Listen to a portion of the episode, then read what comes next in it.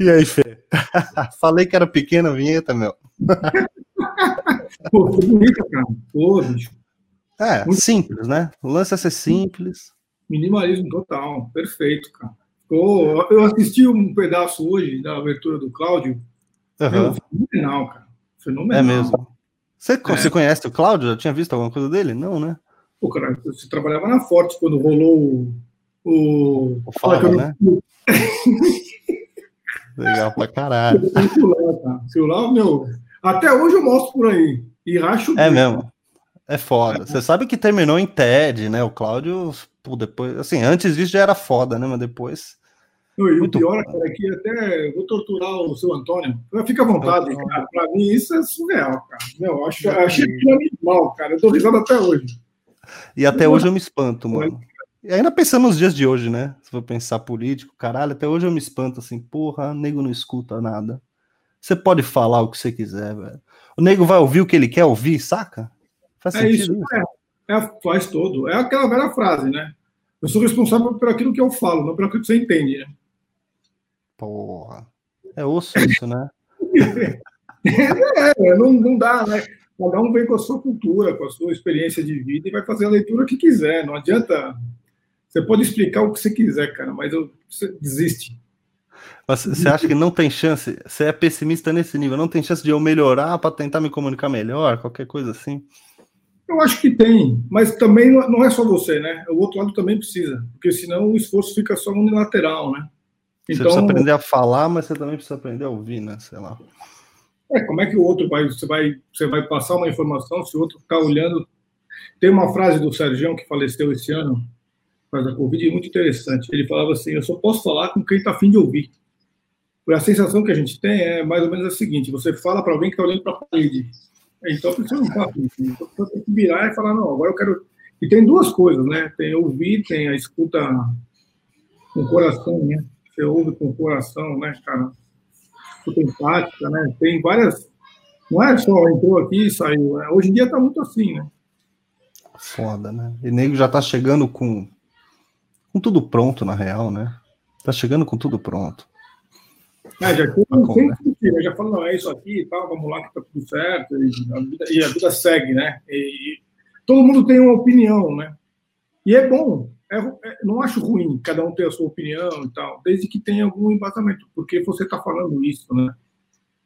Porque falar qualquer coisa troco de nada, aí se não agrega não faz nenhum sentido, né? Você sair falando as coisas e tal. É muito, é muito relativo, né? Total. Opinião, total. Não tenho opinião. Não sei como é que tá aí, mas aqui, aqui, é... aqui acho que é um pouco mais ameno, né? Eu acho que a Europa inteira é um pouco mais amena, né?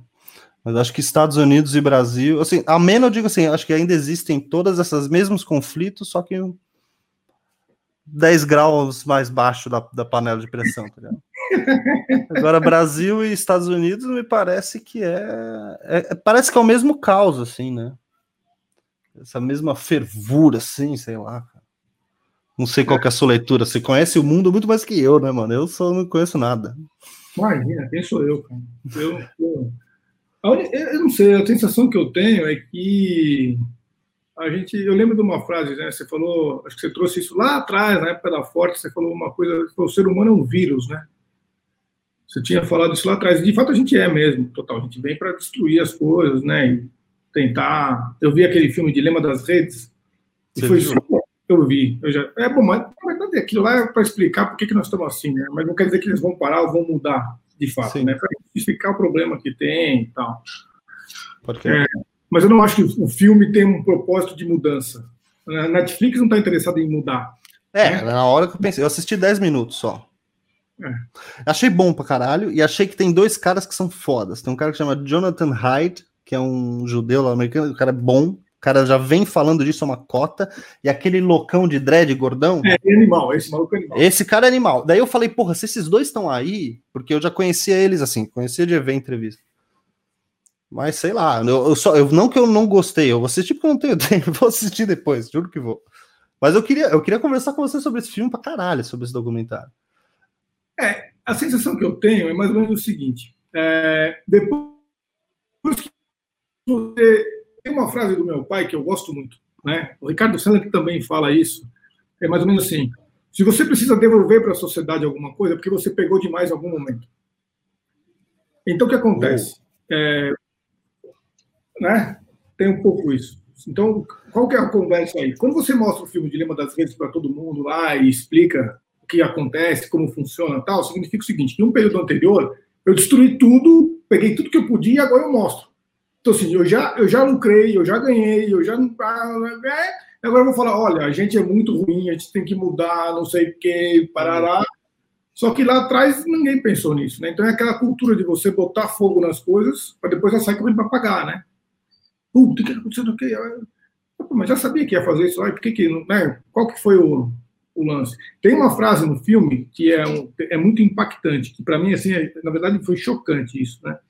O, tem um, no final do filme, eu vou falar aqui, mas é só uma frase, depois você vai, com o tempo, você vai entender o contexto geral, que o cara fala assim, viver num mundo que uma árvore vale mais derrubada do que plantada, tem alguma coisa errada. Viver num mundo que uma baleia vale mais morta do que viva, alguma coisa está errada com o planeta, né? com a sociedade. Então, não tem muito o que falar de fato, né? É o comportamento humano. Porra. Sei lá, meu. Não sei se eu sou tão assim de. É o comportamento humano. É, é também? Será que é também? Sim. Porque daí a gente fala natureza humana, natureza humana é horrível. a gente vai entrar numa filosofia aí, mas sei lá, eu acho que também tem muito jogo de quem, quem manda, quem, quem se fode, tá ligado? Tipo, é aquela velha história. Você, beleza, eu, eu achei bom que tornou senso comum. Para nós, nada disso era novidade, certo? certo? Mas é legal que espalhou. Agora vai virar conversa de bar tudo aquilo que eles expuseram, controle das redes, você é o produto, se não tem ninguém, se você não paga pelo produto, você é o produto. Essa frase vai virar senso comum. É bom essa frase virar, porque a frase é boa, é real, né? Então tem esse efeito. A pergunta Hã? que eu te faço, assim, qual é a, a pergunta que eu te faço? Qual é a proposta de mudança do filme? Total, é isso, é isso. Eu acho que esse é o único lado bom.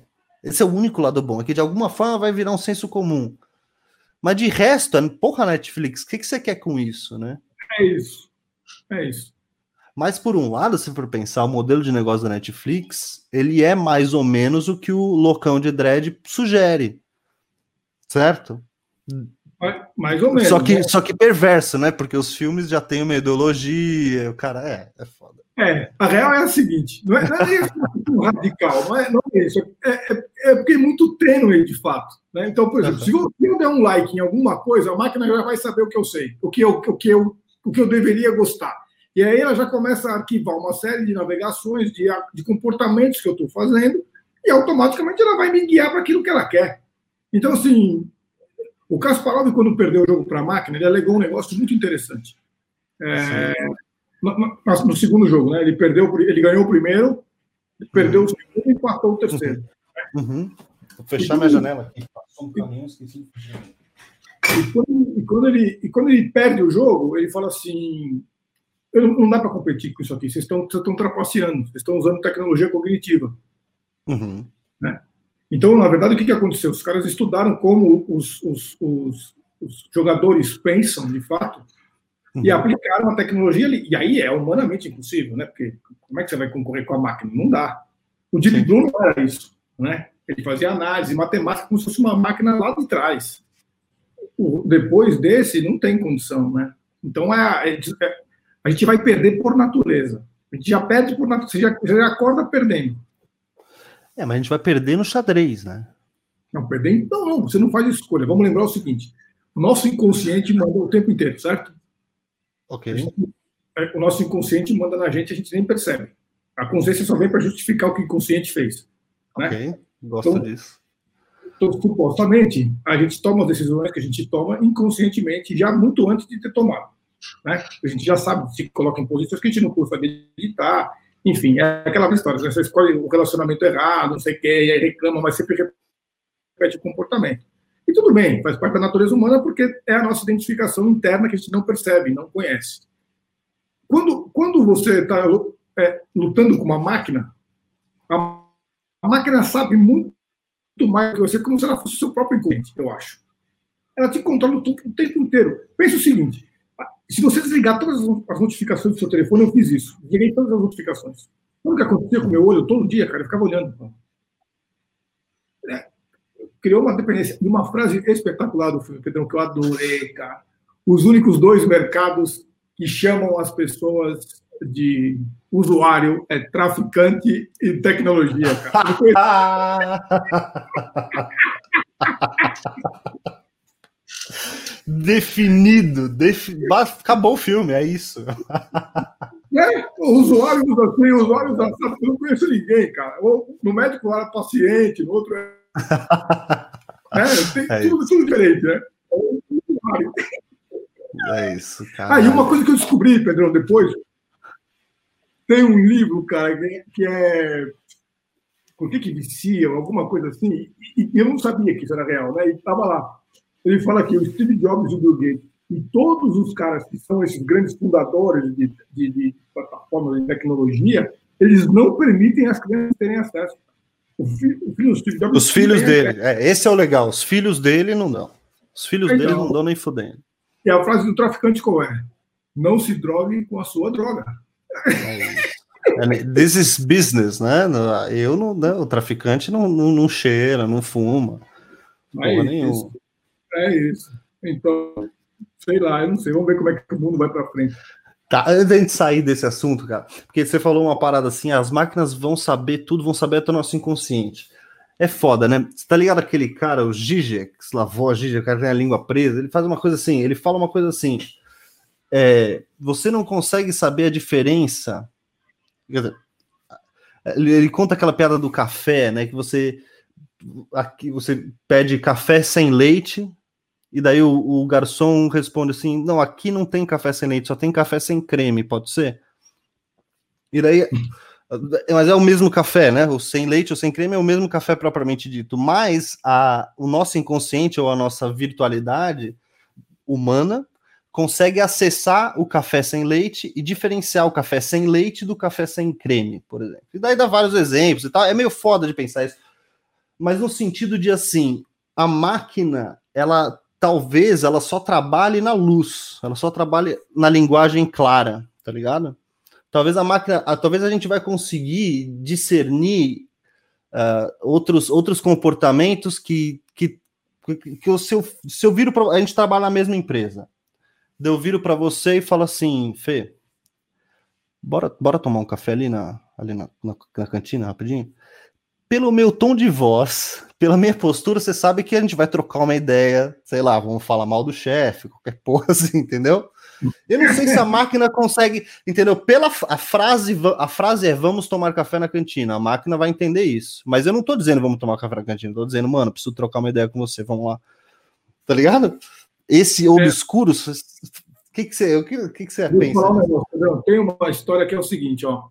Eu vou te falar de coisas que eu já vi rolando e que já tem na web mostrando claramente. É, o ah. Paul Ekman, você chegou a ver? O Paul Ekman é aquele cara que estudou, é, que fez aquela série lá, Little, Little Lies, não é? Aquele da mentira que o Light to me, Light to me. Light to me. É isso, é isso. Esse cara fez um banco de dados enorme com, as, com os rostos, então você identifica. E hoje o MIT disponibiliza isso, esses rostos, para você identificar as emoções das pessoas. Então, eu falando com você aqui, a máquina, se você tivesse o software instalado, ela estaria falando para você como é que está o meu estado agora. Então, se eu estou com raiva, se eu estou triste, se eu estou feliz, se eu estou tão, se eu estou... Então, o que acontece? Ela armazena milhões de informação. Então, assim, o tom de voz, cara, vou te falar um negócio, bicho. Eu tenho quase certeza, para não falar, né? Não é que ela vai dominar. Ela, a competição é desleal. Desleal. Porque ela vai. A gente não consegue armazenar. A nossa capacidade de armazenamento de informação é muito pequena, conscientemente falando. O que você dá de like, de navegação, e tudo está armazenado num lugar, que está sendo feita uma análise disso. Então, cara, eu, assim, tem um, tem um, um programa em Israel que os caras desenvolveram para atividade física e saúde mental dos hospitais. Cara, lá os caras identificam emoção, se o cara está depressivo ou não, que remédio o cara tem que tomar para ter um divórcio. É. então, então velho, assim, sei lá, eu contesto. Eu não sei. Eu não sei, não sei se a leitura é tão boa, porque você vai ler. Peraí, Fê, deu uma, deu uma cortadinha, falei. Não, não, fala você, fala aí. É assim, eu, eu contesto também. É, Para mim, eu lembro muito como era o Google no começo. Você ia fazer aquela. Como é que chama isso? É, tradução. Tradução do Google, por exemplo. Você ia usar lá atrás, lembra isso? Uhum, uhum. Era péssimo, certo?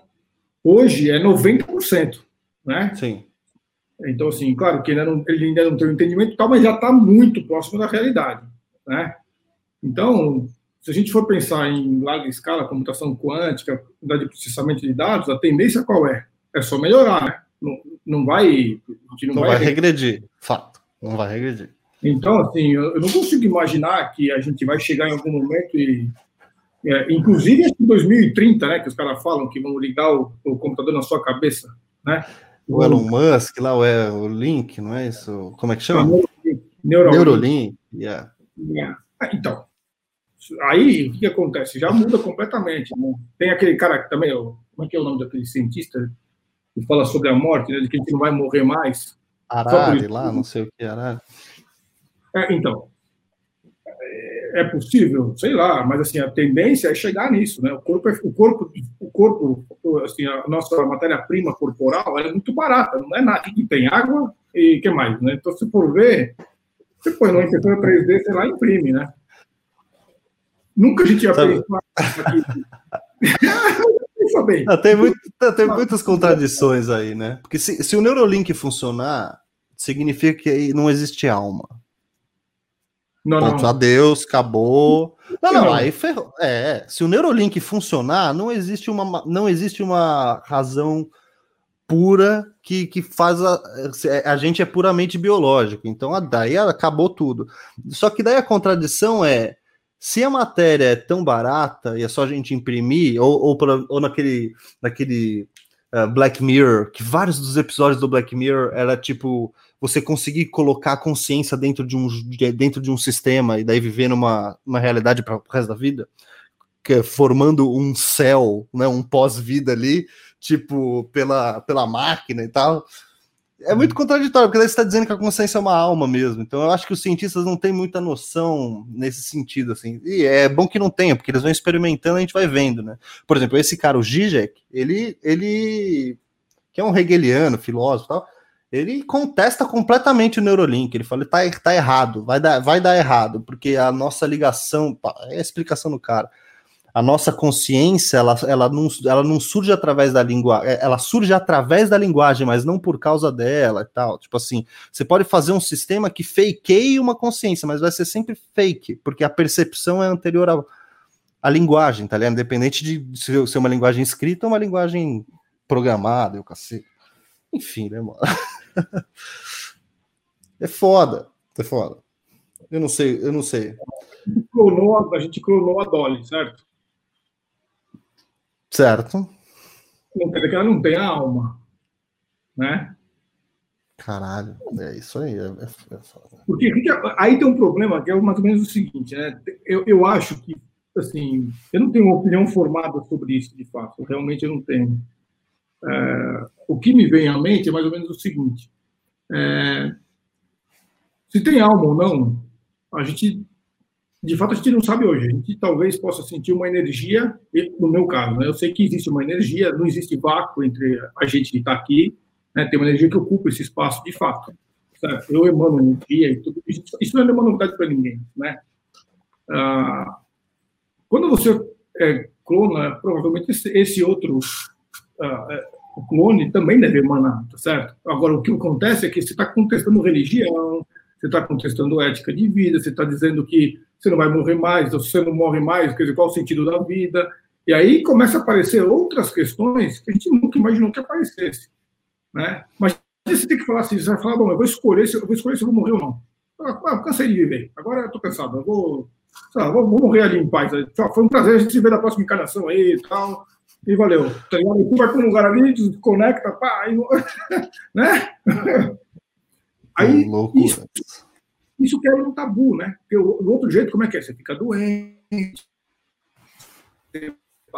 você, sei lá, você tem uma série de questões, um acidente e tal, E aí tem um, todo um sofrimento atrás disso, não sei o quê, e aí a pessoa morre, faz um velório, não sei o quê. E se não tiver isso, como é que faz? Bom, além, além do comércio, né? que é um mercado. Imagina, cara, nessa pesquisa desse cara, tinha, ele tinha feito, eles fizeram, isso é na Colômbia, eu, eu, não sei o nome da empresa, mas na Colômbia, ou Colômbia, ou Venezuela, acho que é Colômbia é o nome é, da empresa, dos transhumanos, né, que estão testando numa mulher e tal, já, porque ela já, parece que ela rejuvenesceu internamente 60 anos, internamente. Que isso? Que você... Eu, vou, eu vou falar, eu, vou, eu te mando o link depois para te falar isso. É transhuman, transhumanismo e tal. E aí, o cara estava desenvolvendo uns nano e hum. você fuma um cigarro, você fala, ah, vou fumar um cigarro e tal. E aí você engole esse nano robô e o nano vai lá e limpa o pulmão. E recu... ah, Beleza, aí é bom, hein? Aí é legal. Porra! É, é, e é isso que eu estou falando, né? Então, assim, ah, meu, eu tô com a minha orelha zoada aqui, não gostei do meu layout quando eu nasci. Pô, então arranca um pedaço aí, imprime uma nova e coloca no lugar, né? Então é estranho falar isso, mas, mas é um tabu de fato. Né? Ah, Você imagina como é que é isso? É, pensa, é uma coisa estranha. Imagina um mercado que envolve isso, Pedro. Caralho. Imagina um laboratório, não vai vender mais remédio, vai comprar robô. Não é no robô na farmácia. Entra na farmácia tem o que você quer? É, um não... robô para limpar aqui o fígado e tal não vai ter não vai ter mais pílula, né? Na verdade, a pílula vai ser o nanorobô, né? É isso. Porra, velho. Aí é louco, hein? Agora você me assustou nessa porra, hein? Eu tenho um livro que chama. Aqui, ó, esse livro aqui. Ó, ó, tem na Wikipedia aqui, ó. Transhumanism. Olha aqui, ó. Esse cara aqui, ó. Esse cara aqui, ó. Deixa eu meter você grande aqui rapidinho. A morte, ok. José Luiz Cordeiro, David Wood, A Morte da Morte. Ó, a possibilidade científica da imortalidade. Caralho. Então, diz ele que 2030, 2040 a gente não morre mais. É, assim, eu se fosse, se eu fosse advogar, advogar assim pelos pelos caras, acho que sei lá, pessoas como Viviane Mosé, uns outros Nietzscheanos, assim, os caras iam falar que é um renascimento do iluminismo do século XIX, tá ligado? Os, os cientificistas do século XIX falavam a mesma coisa. Uma hora ainda não chegamos, mas através da razão, através das tecnologias, ainda vamos chegar num ser humano, num ser humano perfeito, uma sociedade perfeita e o cacete. E caralho, eu acho que o futuro já foi, né, Fê? 200 anos depois a gente tá um caos muito pior e muito mais complexo, tá ligado? Essa também é uma ilusão de progresso, né? É uma ilusão de progresso, porque caralho, hoje a gente vive, fala aí, a gente vive uma sociedade hum, ok, melhor em algum lugar, mas muito mais complexa e contraditória. É, tá, não, fala é melhor, hoje ninguém morre de fome, há 100 anos, ok, há 100 anos atrás... Fome? É, então, já come... então vamos lá. Vai. O World aí, o World Meters ele marca ao vivo quantas pessoas morreram hoje de fome, de AIDS, de outras de câncer, de tudo. Né? Porra, não vou nem abrir, mano. Não vou nem abrir. Quer que eu abra? Vou abrir. Não, não, não, não, não precisa. É só, é só pra, é porque assim, a sensação de progresso que tem é para o mundo que a gente, que a gente é vendido para isso, né? A gente é comprado, na verdade, faz uma, uma exposição lá tal, e, e a gente acaba acreditando naquilo, né? Não sei se é melhor. É, eu tenho quase certeza que não, né, mano? Eu acho que a gente já tá na altura, depois desse Covid aí, a gente já tá na altura de dizer que não é melhor, né, mano? A gente não consegue, irmão. A gente não consegue trocar ideia, a gente não consegue se ajudar. Enquanto é, é, a gente não consegue, enquanto política, enquanto elite, enquanto, sei lá, o que nome dá isso, porque também ao mesmo tempo você vê uma puta de uma solidariedade entre no chão de fábrica, assim, você vê, na, na rua, não é no chão de fábrica, eu não estou querendo fazer a, a, uma vulgar, um vulgar marxismo, não é isso, mas de alguma forma o Covid gerou um puta solidariedade nas pessoas normais, vai, pessoas normais, tá ligado? E ao mesmo tempo demonstrou a, a incapacidade absurda e crueldade da, do, da política, né? Ou da galera que tá no poder, sei lá. O que, que você pensa disso? É, eu tô errado pra caralho? Não tem isso de, de, de, estar errado ou certo. Eu acho que é uma, uma questão assim. Eu acho que na, na, na comunidade sempre tem uma ajuda maior, de fato. Quando eu falo comunidade, não é falando comunidade, nós estamos entendendo como ah, é um lugar que não tem um lugar de, de desprezo. Não acho que é isso. Comunidade é onde as pessoas se entendem, uh, se conversam. Uh, eu posso ter uma comunidade no meu bairro, né? Qualquer um pode ter, uhum. mas assim não existe esse negócio, né? Eu acho isso muito difícil de acontecer de fato. Por quê? Porque as pessoas não estão preocupadas com elas. Eu acho que é uma coisa. É... O que a gente faz para melhorar, né? E assim, o Covid é uma coisa surreal, né? Se você for pensar, o Bill Gates falou isso cinco, seis anos atrás. Ele não deu atenção, né? Então, assim, por que, uhum. que não deu atenção? Porque não é importante, né? Então, ah, tudo bem, vamos trocar a vovó, é, mata a sua avó por causa da economia, sabe? Então, assim, não é um discurso, não quero ah, polemizar, porque não pode trabalhar, não pode só aquilo, mas a questão não é essa, a questão é, tem estudos já dizendo, vários estudos, não tem um só, tem um monte. As cidades ou os países que fecharam primeiro, que, que, que a gripe espanhola foi assim, né? As cidades que, que, que fecharam, falaram, não, eu não vou é, abrir, não vou fazer nada disso, vou ficar fechadinho aqui bonitinho. Se recuperaram mais rápido a economia. Isso é uma coisa, é natural, né? usar a cabeça. Agora, tem a pressão, né? tem, o cara que está no poder, por exemplo, tem, sofre um monte de pressão. Eu não sei o que, que eu faria no lugar dessas pessoas. Né? Sim. Assim, é muito difícil analisar daqui. Né? Ah, o Bolsonaro fez tal coisa, o fulano fez tal coisa. Não dá para saber de fato o que, que é. Né? O que dá para saber é que é assim, é a negação contínua de tudo, tá certo? Vamos negar. O importante é negar. Nega porque não é, né? Conta a história 50 mil vezes e uma hora ela vira verdade, né? É que nem aqui no Brasil está falando um movimento bem legal. E assim, a ditadura não é mais ditadura. Né? A ditadura aqui foi um movimento. Revolução de 64. Você fala, mas que não é? movimento é? É, é, não, isso não é ditadura, como não? Então, por quê? Porque a juventude que está chegando agora, qual que é a sacada dos caras? E eu acho que isso faz sentido mesmo. Você, uhum. Se você contar uma história muito presente aqui, o cara não vai ter noção do que aconteceu 50 anos atrás. Tem, um, tem um, um, uma pessoa na, na, equipe de trabalho aqui que é engraçado. O moleque tem 22 anos. Você pergunta para o cara, você viu um guia de rua? Ele não sabe nem o que é. Viu o quê? Um guia de rua. Um guia de rua. Você chegar na casa de alguém, né? Ah, ok. Isso eu vi. Isso eu cheguei. Isso é, então, isso não é tão distante, né? Não, não, não é não. Então, mas o cara nunca viu. Então, se ele nunca viu, a referência que ele tem é o GPS. Como é que eu vou falar para ele que até chegar nisso passou por um monte? Teve que. Imagina o Waze hoje. Como é que você faz um Waze hoje? Pensa em todas as ruas, todos os nomes.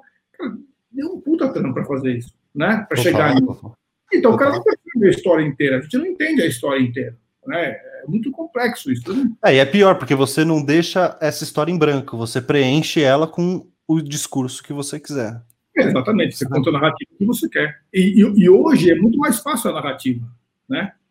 Porque você coloca, você faz a famosa bolha, né? Você vai criando bolhas em cada um dos lugares e convence daquele discurso. E aí você vai fazendo, criando seguidor, uma coisa surreal que não dá para entender de fato por quê.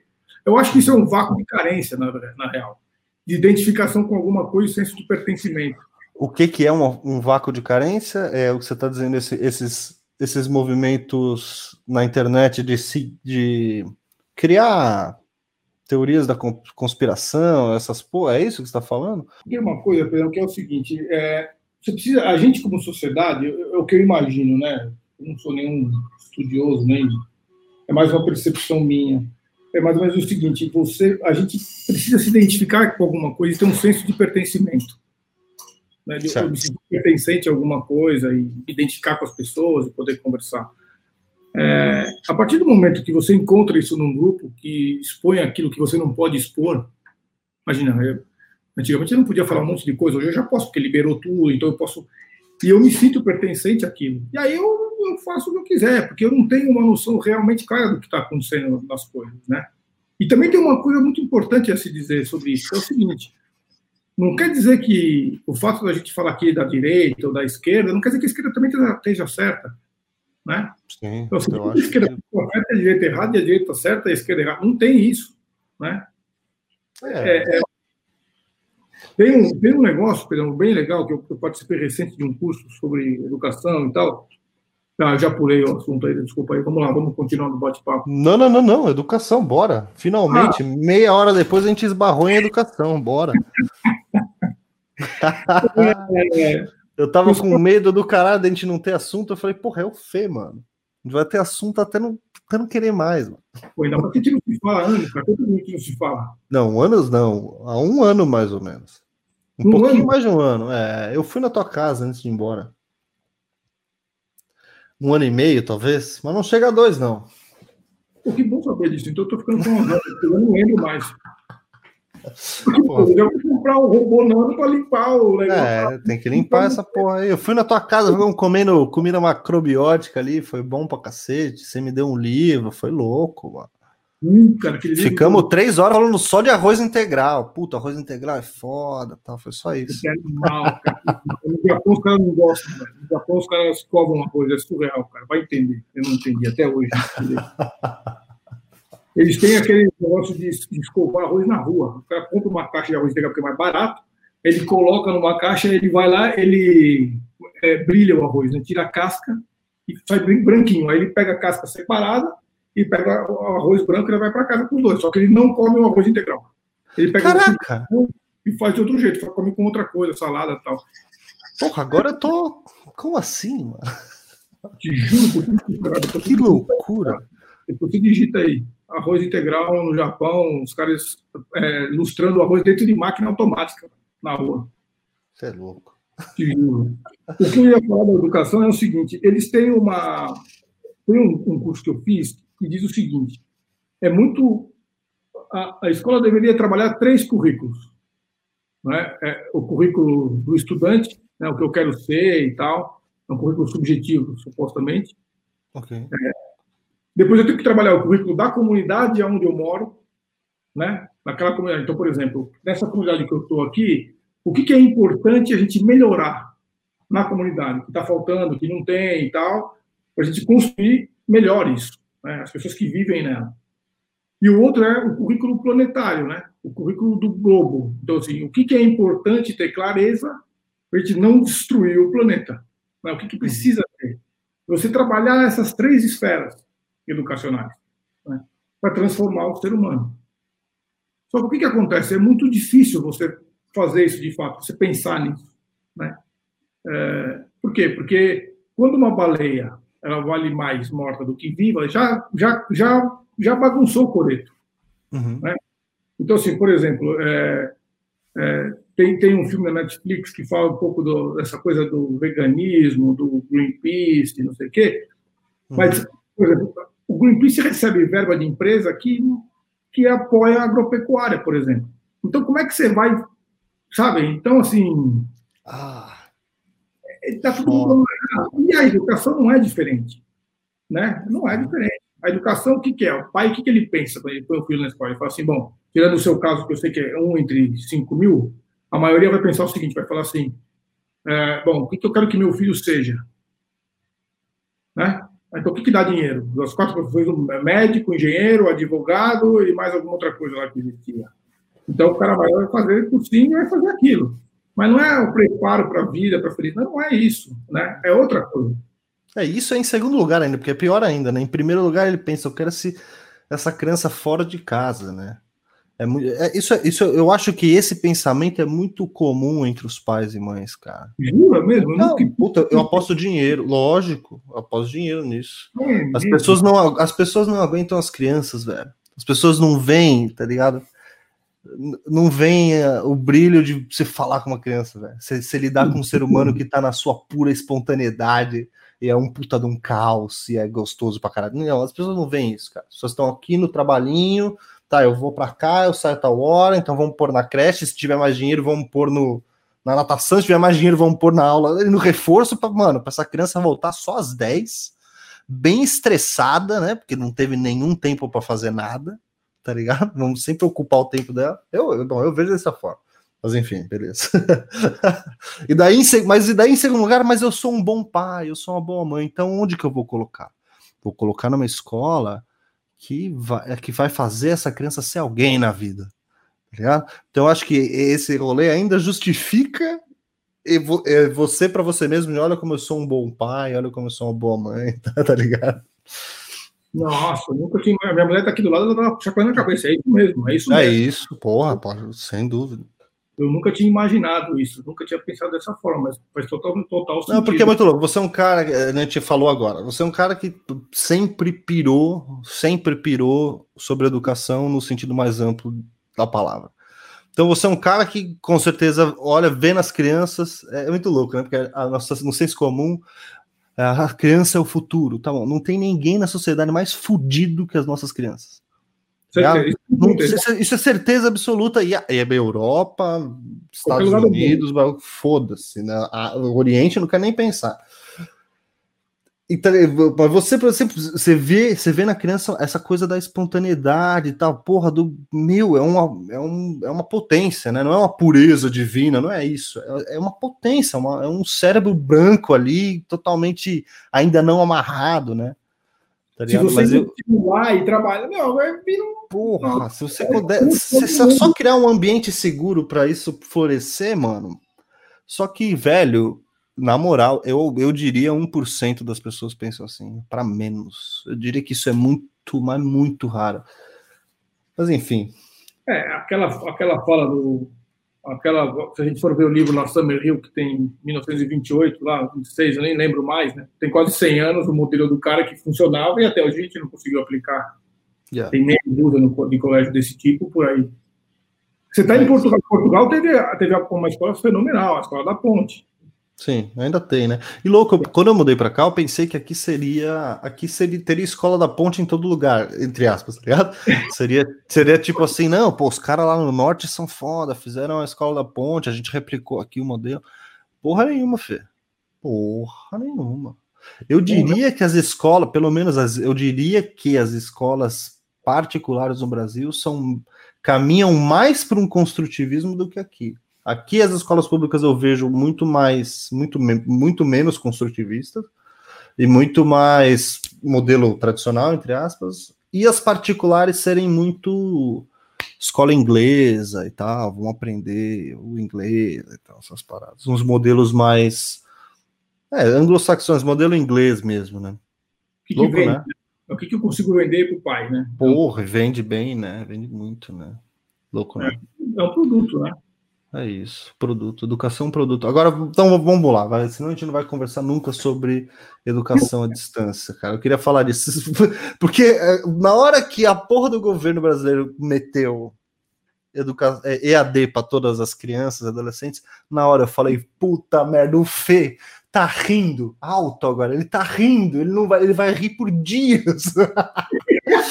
Porra, mano, né? É tipo, I told you so, man. Vocês não se prepararam. Eu tô falando essa merda desde nos... quando que quando que você lembra que você começou a se interessar por isso? 2001. Eu comecei 2001. a trabalhar em 2001. 2001, velho. Já estamos em 2020, então 19 anos. É, mais ou menos isso. Foi quando o Laércio me apresentou. Na, na, verdade, sempre existiu o EAD, né? Não é nenhuma Quem te apresentou? Laércio. Laércio Elias Pereira, o professor. A, a, o conhecimento ele vem através das pessoas, né? Então, assim, o Pacheco fala isso, né? O Pacheco ele fala: a escola não é um prédio, a escola são as pessoas, né?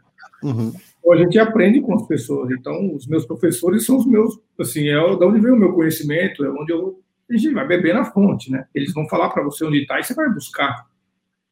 Então, foi assim que eu aprendi, de fato. Né? Foi com uhum. eles. Então, assim, a EAD é uma coisa que tem desde Alexandre Ugani. A gente fez aquele vídeo lá, cara. Você lembra? Bom, hein? Fudeu, não, não tem aquele vídeo, nunca mais vou achar. Eu não tenho, eu te, mando, eu tenho. Você tem? Porra, queria ver, queria ver mesmo. Vou te mandar, vou te mandar. Me manda mesmo, manda depois que acabar esse papo, porque eu quero ver de verdade. Vou mandar, pode ter, meu, certeza. Então, assim, quando, quando veio a pandemia, você colar, o ponto é, não é que é a distância ou presencial. O ponto é o seguinte: o que, que eu faço com a criança? É uma coisa surreal você colocar na frente da tela 10 horas sentado. Isso é uma coisa que não tem o menor cabimento. É uma coisa fora do contexto. Né? Não dá nem para explicar isso. Não dá nem para explicar. Porque isso que eu acho foda. No começo, você lá em 2001, o que eu acho foda é que você já tava com essa cabeça. Tá o que eu quero dizer assim, os caras hoje, qual que é a, a, treta deles? Como que eu faço? Eu filmo, e daí eu edito, e como é que é o sistema, e como é que eles vão acessar, e todo mundo tem internet. Tipo assim, vocês estão preocupados com a questão técnica. A questão técnica, irmão, não é nem o primeiro parágrafo, filha da. Não é? Mas você não passou, não é nem o primeiro parágrafo. Como edita um vídeo, isso é dinheiro, beleza. Né? É isso. É isso. Porra, velho. Mas bom, enfim. É... E, e, naquela época você já tinha. Porque você tinha esse pensamento quase anarquista, assim, né?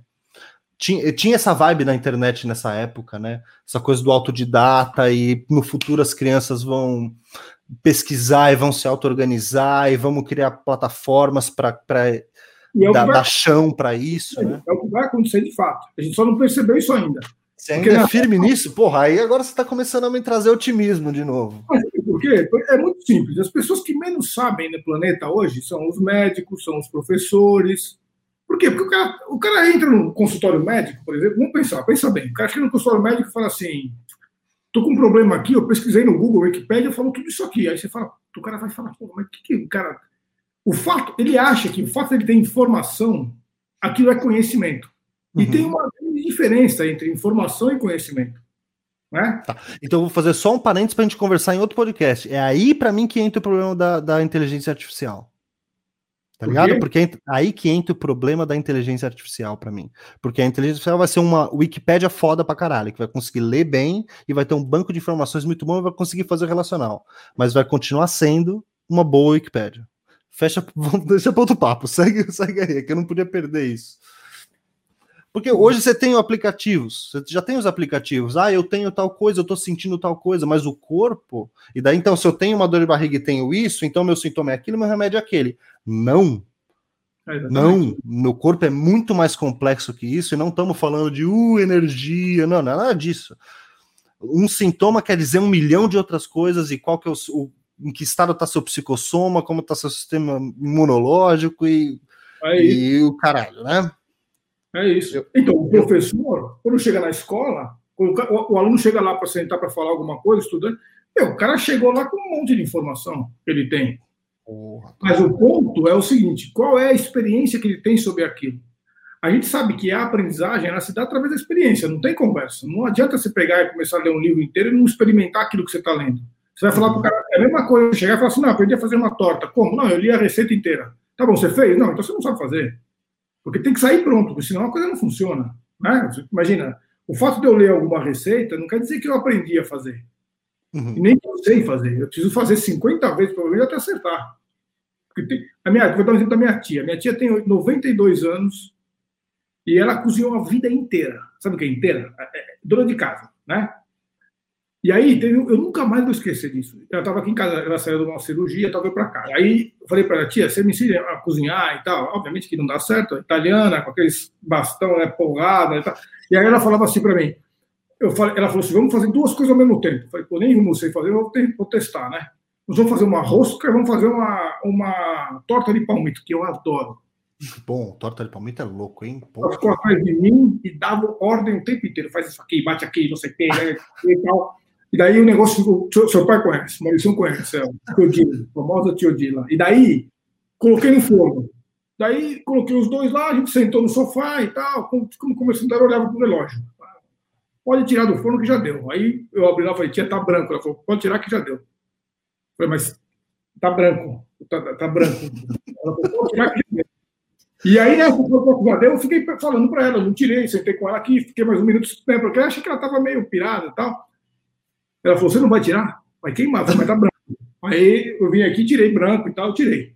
Ela falou: agora coloca um pano quente em cima, um, um pano, de, pano de prato em cima.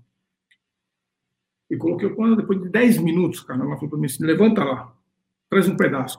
Cara, estava quase queimada, velho. Oh. Ela falou: eu falei para você tirar aquela hora. Eu fiquei me perguntando, eu falei, mas como é que pode uma coisa dessa, né? Como é que ela sabia que por quê? Porque ela fez 50 vezes, mil vezes, né? E a aprendizagem se dá nisso. Então, no fundo, e outra, tem que ter relevância. Por que ela aprendeu a fazer? Porque é relevante. É um negócio relevante para ela fazer. Se não tem relevância, não vai. Então, você pega um moleque e fala para o cara aprender química. A maior, a maior aula de química que eu curti, cara, foi fazer uma torta de maçã. O que eu aprendi de química naquela aula, nunca mais na vida eu vou esquecer. Total. Então, experiência, relevância. É isso, no mínimo. E, no e mínimo. O mínimo. Isso é, isso é a base do conhecimento, né? Se, depois tem que ter o compartilhamento dele. Senão também não funciona. Se eu não puder compartilhar com outro aquilo que eu aprendi, significa que eu não aprendi, né? Porque o que, que a, a gente, a nossa experiência, o que a gente traz para o outro, é o que vai fazer o outro feliz, de fato. Né? Uhum. Eu não posso ser infeliz e querer fazer o outro feliz. Isso não funciona na vida. Né? Uhum. Isso respinga. E a aprendizagem é muito parecida. Né? Então, é, é, assim: se você pegar uma criança e perguntar, isso eu tenho certeza, quase certeza. Né? Se você perguntar para ela o que você quer aprender, ela vai falar: como assim? Porque ela nunca ouviu isso de fato. O que, que ela quer aprender? Ela chega num lugar e já dá porrada. Se você falar para ela o que você quer aprender, você vai falar: ah, você quer aprender isso aqui? Então tá bom, então vem aqui que eu vou te fazer um roteirinho aqui para você. E a gente faz cinco perguntas para ela, fala aqui, responde aqui para mim. Ela vai sair e vai procurar o que tem que procurar. E aí, naquela experiência dela de procurar as coisas e verificar a fonte, saber quem está falando o quê, já começa a construir o conhecimento e é. a experiência dela. Então aí, então aí é evidente que é o, professor como um facilitador, é. um facilitador dessa, dessa aprendizagem, né? Exato. Então, na real, é o professor ali no centro, né? E isso é, é uma coisa que ninguém tem coragem de dizer. Ninguém tem coragem de dizer, nem a direita nem a esquerda tem coragem de dizer que 90% dos professores são uns bosta. A gente sabia. Você sabia na sua, na, na, sua escola, eu sabia na minha escola. E agora no Zoom é a mesma porra. Eu, eu sei, eu tenho certeza que minha sobrinha tem 13 anos, ela sabe que às 11h45 é a aula do professor de geografia e que o cara é legal pra caralho. Tá ligado? E ela sabe que ela, ela vai tirar do mute a porra do Teams lá, do Zoom, sei lá que merda, ela vai tirar do mute às 11h45, mano. Porque os outros são uns puta merda. Assim, eu não sei se é isso, eu tô chutando, viu? Mas você entendeu o que eu falei? Da mesma forma que a gente na escola falava, puta, isso aí foda-se. Mas uma hora entrava um cara legal que você. Então, né? mas é a paixão dele que te motiva. O ponto é ele gostar daquilo, não tá ligado ao conhecimento. Esse que é o negócio. Tá ligado à descoberta?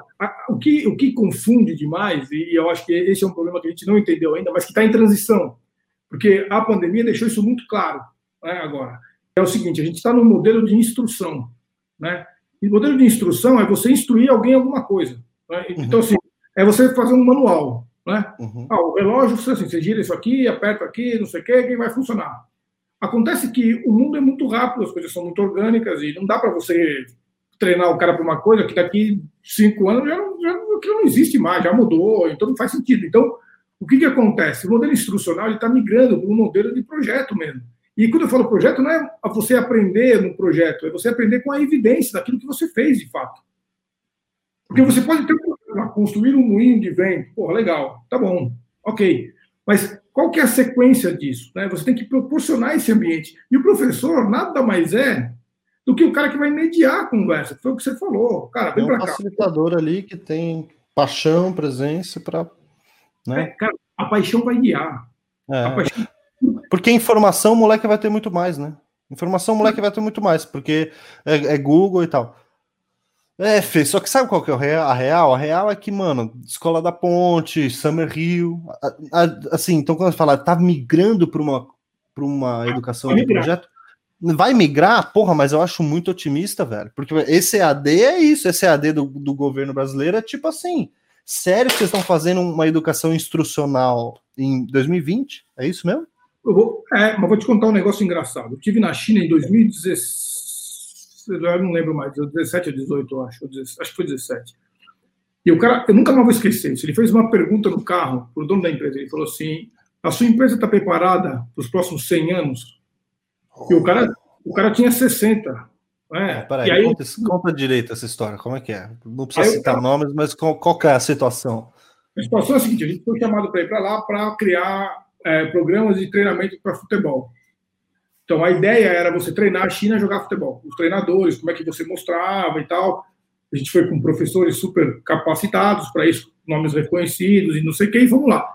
Quando chegou lá, a gente então, vamos treinar, como é que vai ser? Aí tinha os cursos junto com a Unicef, um monte de coisa legal, só coisa top. O que, que acontece? Quando o cara perguntou isso para ele dos 100 anos, o próprio tradutor disse, falou, aqui na China não se faz nada com menos de 100. Por quê? Porque é o tempo que eles acreditam que você muda uma cultura. Você muda uma geração. Não adianta você querer mudar a geração em cinco anos, porque não dá, não dá você não tem tempo hábil para isso.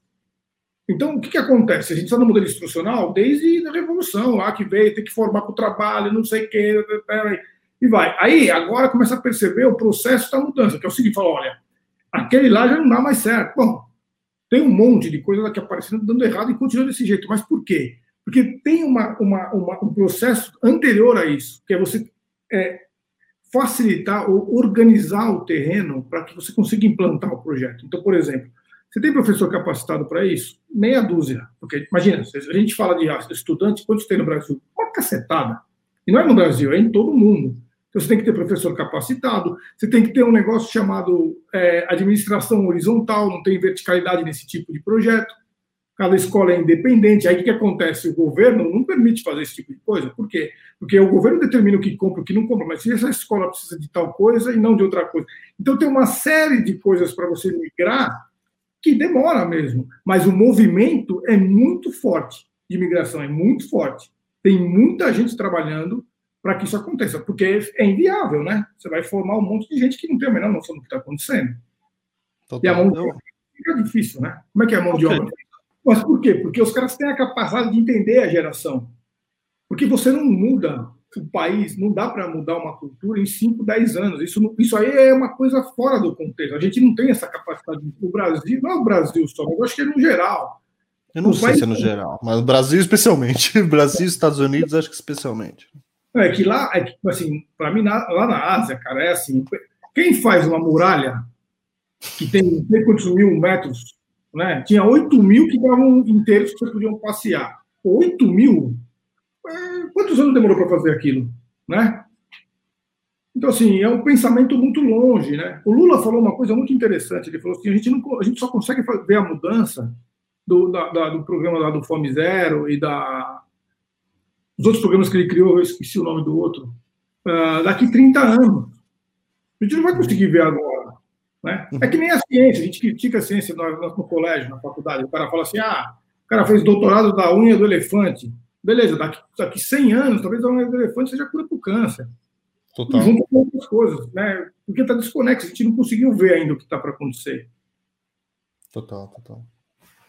Caralho, é isso, Fê. Eu acho que assim, daria três horas. E é bom essa conversa aqui. E é bom porque dá para fazer mais dois podcasts. A cada dois meses eu te chamo. Se você aceitar, a gente troca uma ideia.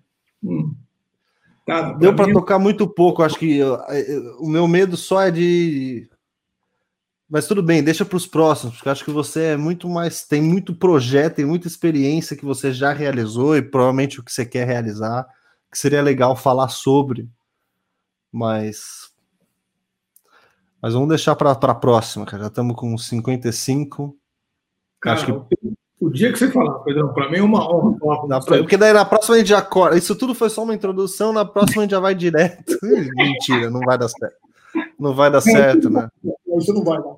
Puta, foda agora é a torta de palmito, velho. Eu tô com uma saudade do cacete dessa torta. Eu, eu, posso, não vai, eu posso pegar a receita da minha tia, velho. Nossa, será que eu, eu consigo fazer, velho?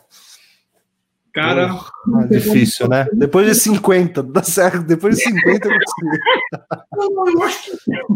É, eu posso, eu posso perguntar, eu vou fazer ela gravar, eu posso ela gravar um vídeo. Porra. E aí, como é que faz a torta? Daí eu te mando. Aí depois você vai. Aí tem que fazer, né? Tem que tentar, porque o negócio é complexo, viu, cara? Não, o minha avó é melhor. Véio. E o pulinho é o paninho, né? É tirar branquinho e botar o paninho depois. Se deixar ele queimando. Ali é o, esse é o pulo, né? É, então, pulo aí eu quase botei fogo no negócio. Então. Fê. Cara, enorme prazer falar contigo, cara. Muito Obrigado bom. pelo tempo, generosidade de falar aí quase uma hora. É da família, Pedrão. Valeu, velhinho. Obrigado. Ó, para finalizar, para finalizar. Fernando Giannini. Você tem medo da morte? Não. Não. Eu. É uma, é uma resposta objetiva, eu posso. Porque, como eu falo demais, é perigoso, né? Puta, velho, fala aí. Não, não tem. Eu acho que é o seguinte, Pedrão, a gente vai falecer é, o conceito que eu tenho, esse entendimento é o seguinte: Se eu tiver usado todos os dons, todas as minhas capacidades que me foi dada para ajudar a humanidade e me ajudar de alguma forma a evoluir espiritualmente, eu posso morrer tranquilamente. Se, se eu não usei tudo, faltou alguma coisa, aí não dá para morrer ainda. Nesse caso, eu acho que eu não usei de fato, mas eu não tenho da morte se ela vier. Que é, seja bem-vinda. Tá tudo bem para mim. Oh, caralho. Beleza. Né? Infelizmente. Tem um livro que diz que a gente morre do jeito que a gente vive.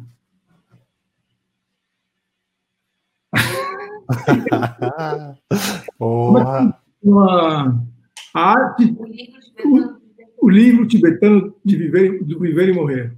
Cara, é surreal esse livro. Precisa ler umas 50 vezes o mesmo parágrafo para entender, né? Que nem o Krishnamurti, né?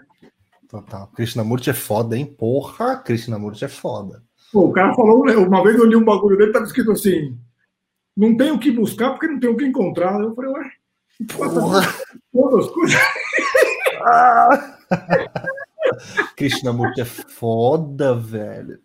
Não sabia que você lia Krishnamurti é bom pra caralho, mano. Porque ele, ele, ele desconstrói até o próprio orientalismo, hinduísmo, budismo, ele mete o pau no, na yoga, fala, pô, o cara é ele é tipo o Nietzsche do Oriente, né? Ele é muito. O cara é zoado na cabeça, velho. É difícil de entender, não é uma coisa simples, é não. É difícil pra caralho, é. Eu pensei que eu ia encontrar um Hare Krishna. Não, quando eu li, eu falei, mano, esse maluco. Eu fechei, eu fechei o livro, falei, não, amanhã eu volto. Amanhã eu volto. foda, foda. Né? Ficou lá, eu já vejo já. A gente acha que aqueles biscoitos chineses, né? Puxa, quebra um biscoitinho, vê uma frase, tal, oh, que legal e tal. Nossa, velho. Esse aí é foda, não tem nada para encontrar. Puta que pariu, é, vai, ficar, vai ficar comigo aqui umas três semanas, no mínimo. Cara, devo estar com uns 10 anos, nunca mais esqueci, cara. É isso. Porra. Fê, uma hora, conseguimos, cara. Obrigado. Espero mesmo poder, velho, fazer outras com você precisar aí. de, se precisar de mim, estou aqui, cara. Estou aqui. Visite Sasha... É, vou, vou, é que eu cheguei aqui e deu estouro a pandemia, velho. Eu tô preso. Eu não, eu não conheci nada, não fui para lugar nenhum. Tô aqui. Mas enfim. Que que cê, que, só, só a última, o que, que você achou do, dessa proposta do miscelâneo? Assim, você acha legal uma, essa conversa sem nenhum zero roteiro? Mas é ah, zero. Você viu que eu nem, eu nem deixei a gente conversar muito antes. A Natália falou, pô, chama, chama o Fernando aí, explica para ele. Eu falei, não, eu vou chamar ele em cima da hora, porque senão a gente vai falar uma caralha, vai matar a saudade, então vai, vai perder tudo. Não, não, eu acho que é isso mesmo, acho que a espontaneidade é o que vale, é o brilho do que tem. Se a gente combinar antes, o negócio fica todo zoneado, né? Aí é, nós vamos vender coisa para os outros, né? Faz o roteirinho lá, o storytelling. Não, veja bem, a minha vida foi assim, eu fiz assado, não sei o quê. Não, cara, não é. Faz resultados, tio, aqui estão os números. Ó, eu fiz uma, uma coisa, é fato, que funciona.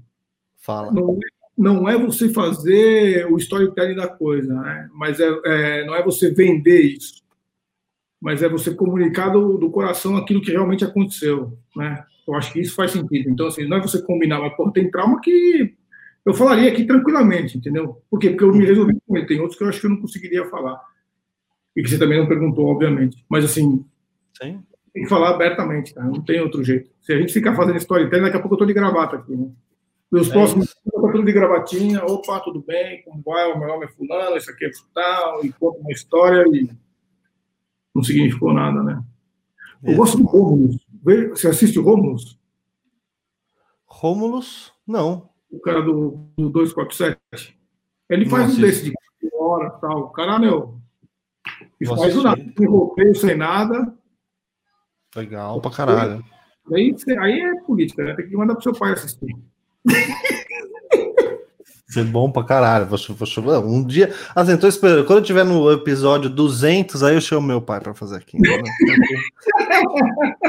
vai ser bom, porque daí espero que já tenha audiência e tal. Daí vai ser mais legal ainda. Mas isso aí você tem em casa. Você tem uma mulher que resolve o seu problema com isso aí. Ela manja do assunto e faz os negócios, faz os, os números crescer, entende de marketing digital. Você não tem isso. Eu tenho, eu lancei um blog, Pedro, eu não consegui fazer três acessos lá, cara. É mó difícil, cara. Que, é mesmo? Cara, é, entendendo, né? Que legal. O que, que você fez? Cara, eu precisei, eu fiz um blog de educação e tecnologia. Uhum. Para tentar mostrar para as pessoas um pouco do que, que é isso. Né? Primeiro, o que, que é tecnologia, o que, que é educação, para depois ver qual é a junção e que isso pode ajudar. Né?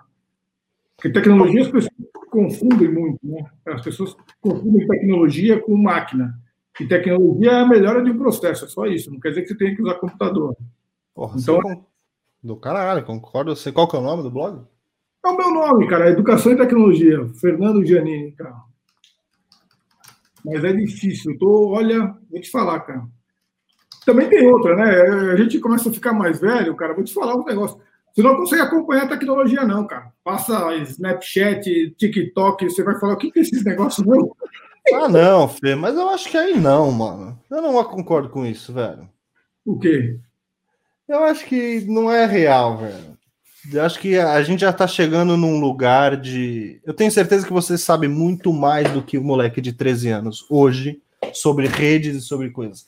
Em algum momento da humanidade, de fato, em algum momento da humanidade, a gente soube mais, os jovens soube mais, porque de fato não existia antes. Mas eu não sou eu não sou o pai do meu filho como meu pai era para mim. Tá, tá, tá ligado? Tá entendendo? Gente, eu tenho uma experiência diferente. Eu jogo Minecraft pra caralho com meu filho. Jogo e amo. Tá ligado? Então, é, essa distância entre jovem e não jovem, acho que isso, é, isso era um papo para 2005. Hoje em dia não cabe. Como Porque é o Snapchat, essa é, TikTok, isso é um puta de um fetiche, essa porra vai acabar. Não, ou, ou, se vai acabar, ou se vai. E não, e não vai ter a sustentabilidade de um YouTube, por exemplo. Tenho certeza disso. Pode ser. Vamos, vamos falar. Daqui uns três anos nós troca ideia. Você jogando Minecraft seu filho, como é que é? Pô, assim, eu sou fã incondicional do Minecraft. Assim, ele, ele é um jogo, para mim, revolucionário, pra caralho, na questão, né, nesse rolê de exploração, tá ligado? Ele não é um jogo com roteiro. E pode falar o que quiser, velho. Não tem igual. Não tem igual. Você pode fazer um, um, roteiro cada vez mais complexo e uma liberdade cada vez melhor para parecer que não tem roteiro, mas tem. Minecraft ele é totalmente exploração. Então é, é muito fodido e você constrói. A, você realmente brinca com. Eu, eu, de fato, realmente brinquei com meu filho ali. Rolou um, um, ambiente livre de brincadeira dentro do Minecraft, cara. Eu diria até que o Minecraft ajudou a gente num puta momento que a gente não. A gente tava fudido, assim. E conseguimos criar uma, uma história ali que conseguiu dar movimento para a imaginação, é muito foda. Minecraft, eu, eu, sou defensor pra caralho. Assim. Mas, mas, mas assim, você, como é que é a experiência com o seu filho? É, é animal? Você é animal. É animal. Então, mas daí entra o ponto, ó. O, quando eu comecei a jogar, a gente começou junto. Então, nem eu nem ele sabia. Ah, certo? Então, beleza, tal, tal, tal. Hoje, sei lá, é, um ano depois, ele sabe muito mais que eu. o cara, olha que foda, você vai curtir isso. Ele supostamente não sabe escrever. Supostamente não é alfabetizado. Hum. Mas ele escreve código no Minecraft. Vai tirando. Eu falei, que porra é essa? Ele manda um TP barra não sei o que, barra coordenada, o nome do efeito, o nome do item, enter. Eu falei, não, mas ele não sabe escrever ainda, velho. Como, Como é que tá? Isso é multiletramento, já, já dominou a parada. É louco, né? É louco, é muito louco. Mas, mas, de qualquer forma, também eu tenho uma, uma interação com o jogo mais adulta, porque o, o jogo traz isso, traz também a possibilidade de. Os próprios criadores do Minecraft dividem isso. Eles sabem que eles têm usuários menores, e por isso eles fazem o jogo não ser tão difícil, mas eles também dão a possibilidade para usuários maiores. Usuários, olha os usuários aí, né? Ai, fodeu, tô viciado nessa porra. Os usuários é, terem mais dificuldade ou poder criar sistemas mais complexos, né? É, eu diria que é um jogo infantil no fim das contas, mas ele é, é, é bom. É bom, é bom pra caralho. É muito fodido. É, não, é, é, é, infantil, mas é. Cara, dá uma oportunidade de criação imaginativa muito foda, velho. Porra, Fê, a última pergunta era da morte. Eu fiquei pensando, com que pergunta eu termino o podcast? Eu vou perguntar todo mundo. E adorei, adorei fazer a primeira pergunta para você, porque eu comecei esse podcast assim, gravei o Christian Dunker, no segundo e o Cláudio Tebas no primeiro. Em 2018, irmão.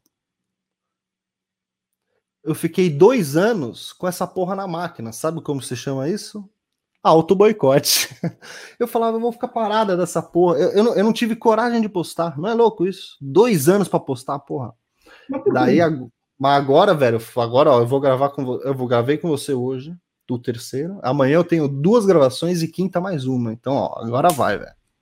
O lance é o seguinte, ó, já saquei uma paradinha aí. Manda, manda. Pode mandar, pode falar sem filtro, pode falar sem filtro, foda-se. Você gravou, né? Você gravou dois anos e não postou, o problema não é gravar e postar, então, né? Não, é isso que eu tô falando, totalmente. Tava pronto, editado há dois anos atrás. Fui lá, fui, Porra, velho. O Cláudio me deu a moral, meu tio tal, me deu a moral. Mas o Christian Dunker, velho, puta cara foda, abriu o consultório pra eu gravar, eu editei e demorei dois anos pra postar. é muito escroto, né? foda, velho. Mas por quê? Você sabe? Você tem alguma ideia? Não, é totalmente auto boicote assim total. Não, medo de ser reprovado, medo de não reprovado pelos outros, não vou conseguir dar prosseguimento, assim, é, assim, é, essa é a pira, né? Uma hora que eu falei, shut the fuck up, vamos fazer essa porra, sabe? Você quer fazer, você quer fazer essa porra, então faça essa porra. É isso. É, só dá para fazer fazendo, né? Não tem outro jeito. Pô, que legal. Estou à disposição, entendeu? Se precisar de gente para gravar, tem um monte. Porra, vou precisar, por favor. Se, se alguém topar, quem topar, eu tô aceitando. Ah, não, aí fica muito fácil. Né? é fácil, né? É, eu tomei uns não também, que agora eu falei, quer saber, foda-se, mano. Quando, quando ficar grande essa porra, eu vou lembrar de quem negou, hein? Vingativo, sangue, foda-se. Teteu, teteu. Fê, obrigado. Vou rodar a vinhetinha, fechar aqui, é nós, monstro. É nesse computador que eu rodo. É bom esse StreamYard aqui, né? Eu vou continuar pagando ele, 20 dólares, é bom. Por ano, por mês? Por mês, é caro, né? Mas é bom, ah, né? É caro, mas é bom, pô. Eu acho bom. Mas enfim. Valeu, Valeu Fê. Obrigado, mano. Beijo, fica bem. Beijo, valeu. Miscelânea, substantivo feminino. Conjunto confuso de coisas diferentes. Mistura, misórdia. Abre aspas. Ele guarda uma miscelânea de objetos na gaveta. Fecha aspas.